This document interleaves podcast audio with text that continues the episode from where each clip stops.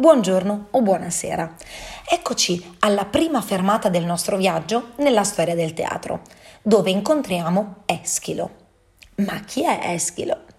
Eschilo è il protagonista di questo primo episodio in quanto fu il primo tragediografo operante in Grecia di cui abbiamo dei testi. Nacque intorno al 525 a.C. e avere dei testi oggi è quello che mi ha sorpreso più di tutto. Nacque da una famiglia nobile. Sappiamo con sicurezza che tra il 499 e il 496 a.C. partecipò al concorso tragico durante le grandi Dionisie. Eschilo vinse nel 458 a.C. con l'Orestea, che è anche l'unica tetralogia giunta intera sino a noi. Era seguita dal dramma satiresco Proteo, che sfortunatamente è andato però perduto. Si sa che è morto a Gela nel 456 a.C. Dopo la sua morte ricevette dai suoi contemporanei moltissimi riconoscimenti, il più grande dei quali fu la rappresentazione postuma delle sue tragedie, che all'epoca era segno di eccezionale onore. Scrisse probabilmente, è stato stimato, una novantina di opere. Purtroppo le opere che sono giunte sino a noi complete sono soltanto sette ed è quantomeno doveroso citarle tutte. I persiani, i sette contro Tebe, le supplici, Prometeo incatenato e la già citata Orestea, che era costituita dalle tre tragedie Agamennone, Coefore ed Eumenidi. Proverò quindi a farvene un piccolo riassunto. La prima è Agamennone. La tragedia parte dall'antefatto che Agamennone, non avendo venti favorevoli per partire alla volta di Troia, aveva sacrificato la figlia Ifigenia alla dea Artemide. Da qui nasce la sete di vendetta della madre. La regina è un personaggio che rivela una particolarissima profondità psicologica. Infatti il suo odio per il marito è dovuto al suo dolore di madre che ha visto uccisa la figlia, alla sua devozione verso l'amante Egisto, che vuole vendicarsi di Atreo, che era il padre di Agamennone ed era colpevole di aver ucciso i fratelli di Egisto.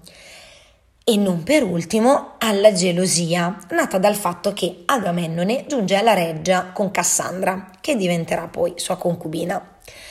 L'epilogo, che segue l'uccisione del re, è di grandissima intensità, con Clitennestra che irrompe sulla scena grondante, grondante di sangue per raccontare l'accaduto. La regina è consapevole del delitto, non ne prova rimorso, ma si rende conto di essere un anello della catena di colpe che discende dal passato della sua stirpe. La seconda è Coefore. La tragedia prende il nome dal coro, composto appunto dalle coefori, che erano portatrici di libagioni sulle tombe dei defunti, in questo caso su, su quella di Agamennone. Oreste, il figlio, si reca sulla tomba del padre defunto. Arriva Elettra, sua sorella, e lui le spiega di essere tornato per vendicare la morte del padre, sotto l'ordine di Apollo. Il ragazzo si reca quindi dalla madre, ma in qualità di araldo, dicendole che Oreste è morto. Clitennestra non lo riconosce e chiede di mandare a chiamare Egisto per condividere con lui la triste notizia. Una volta arrivato, Egisto viene subito ucciso da Oreste, che poi si rivolge alla madre. La donna cercherà di muovere a compassione il figlio, ma inutilmente. Oreste sente da subito il peso della sua vendetta, nonostante proclami che il suo è stato un atto di giustizia. Questo peso è manifestato dalle Erinni che perseguitano Oreste. Si rivela così il dualismo tragico tipico di Eschilo. Oreste che vendica il padre è un figlio pio che obbedisce al suo Dio, ma allo stesso tempo finisce per rientrare ancora una volta nella catena dei delitti della sua stirpe. Il terzo capitolo si chiama Eumenidi e eh, prende il nome dalle Erinni, che sono le dee che personificano la vendetta e che venivano chiamate anche Eumenidi. Oreste è perseguitato dalle dee per il duplice omicidio commesso e si reca in cerca di protezione nel tempio di Apollo, che scaccia le Erinni e lo manda ad Atene, nel tempio della dea Atena, per essere purificato. Le Erinni però, risvegliate da Clitennestra, incalzano Oreste e arrivano insieme a lui nel tempio di Atena, che, una volta ascoltate entrambe le parti, lascia il giudizio ad una giuria di 12 cittadini. Il voto della giuria sarà pari e Oreste sarà assolto solo perché Atena vota a favore del giovane. Le Erinni però non la prendono bene e minacciano di vendicarsi sulla città di Atene. Solo Atena riuscirà a calmare le idee garantendogli venerazione eterna e spingendole a diventare appunto eumenidi, cioè dee della giustizia, oltre che della vendetta diventando così divinità benigne e successivamente protettrici della città. Eh, un passaggio importante eh, di questa trilogia è il passaggio che c'è tra un passato segnato dalla legge del taglione, in cui le famiglie avevano il compito di vendicare un delitto, e il presente, in cui la comunità ha il diritto di intervenire in questi fatti di sangue. Per che cosa va ricordato Eschilo? Innanzitutto Eschilo introdusse diverse, diverse novità nella tragedia greca e per queste innovazioni viene considerato il padre del genere. Prima fra tutte queste innovazioni vi è l'introduzione delle maschere, che diventeranno poi un tratto distintivo ed entreranno nell'immaginario collettivo delle tragedie greche. Secondariamente è l'uso di due attori in scena. Fino a prima, infatti, la rappresentazione era composta da un solo attore, che recitava attraverso dei monologhi ed erano intervallati solo dagli interventi del coro. L'utilizzo quindi sempre più marginale del coro stesso permette agli attori di portare sul palco non solo dei dialoghi, ed è già un punto di svolta, ma anche scene di scontri, quindi drammatizzazione dei conflitti personali, aumentando così ovviamente il coinvolgimento emotivo del pubblico e la complessità espressiva di tutta l'opera. Inoltre, mettendo in scena due personaggi a confronto, la stessa vicenda può essere vista da prospettive radicalmente opposte.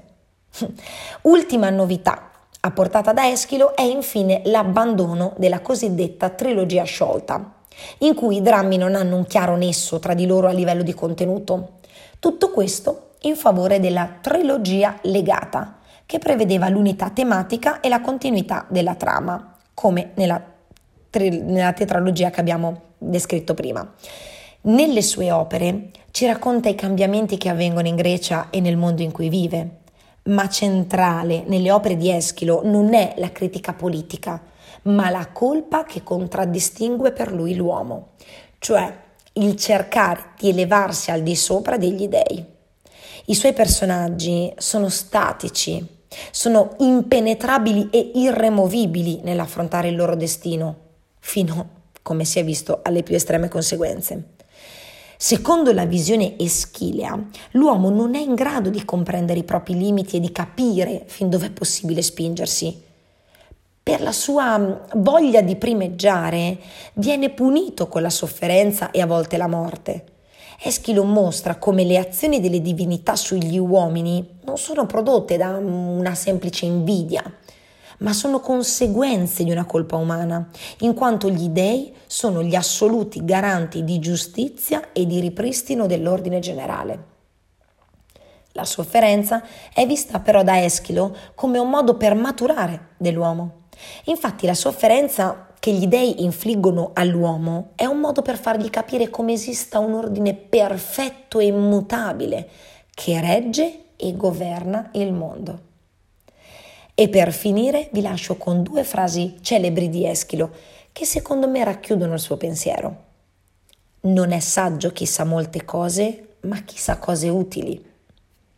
In guerra la verità è la prima vittima. Grazie per avermi ascoltato e come scrisse il Manzoni, se fossimo riusciti ad annoiarvi, credete che non si è fatto apposta. Ci vediamo alla prossima fermata.